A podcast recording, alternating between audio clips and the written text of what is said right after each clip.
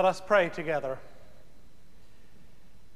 Eternal God, we read of your new heaven and your new earth, and the images we are given are of a city, the new Jerusalem coming down out of heaven from God, prepared as a bride adorned for her husband.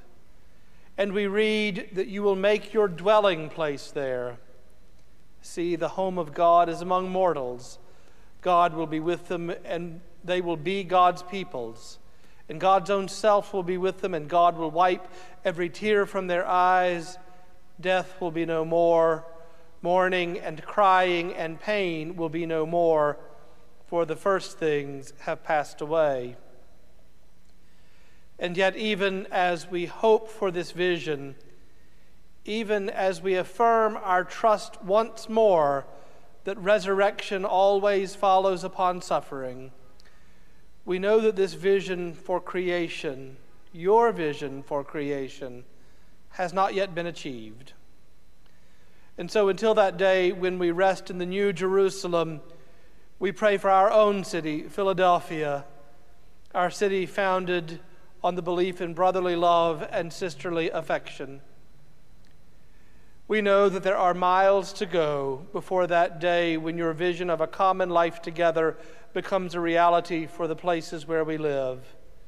And so until that day, we offer our prayers for all who live in poverty, all who suffer without homes all who live with mental and emotional illness, all who struggle with addiction, all who are lonely in the midst of this great city, all who come to our city to escape places of marginalization. All who grieve and mourn. All who are victims of gun violence and other forms of violence. All who are victims of sexual abuse and exploitation. Hear us as we offer our prayers for those whose vocation is to help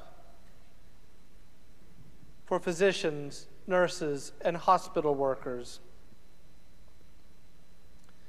for sanitation workers, for workers who preserve and maintain our infrastructure, for social workers, for those who keep our shelves stocked with food and vital provisions. For those who work to provide housing. For those who maintain and preserve our city's resources. For our government, the mayor, and the council members. Holy God, for each of these, for each of us, we offer our prayers knowing that the measure of grace that is needed is known to you, and that you delight in our prayers, and that you love our city.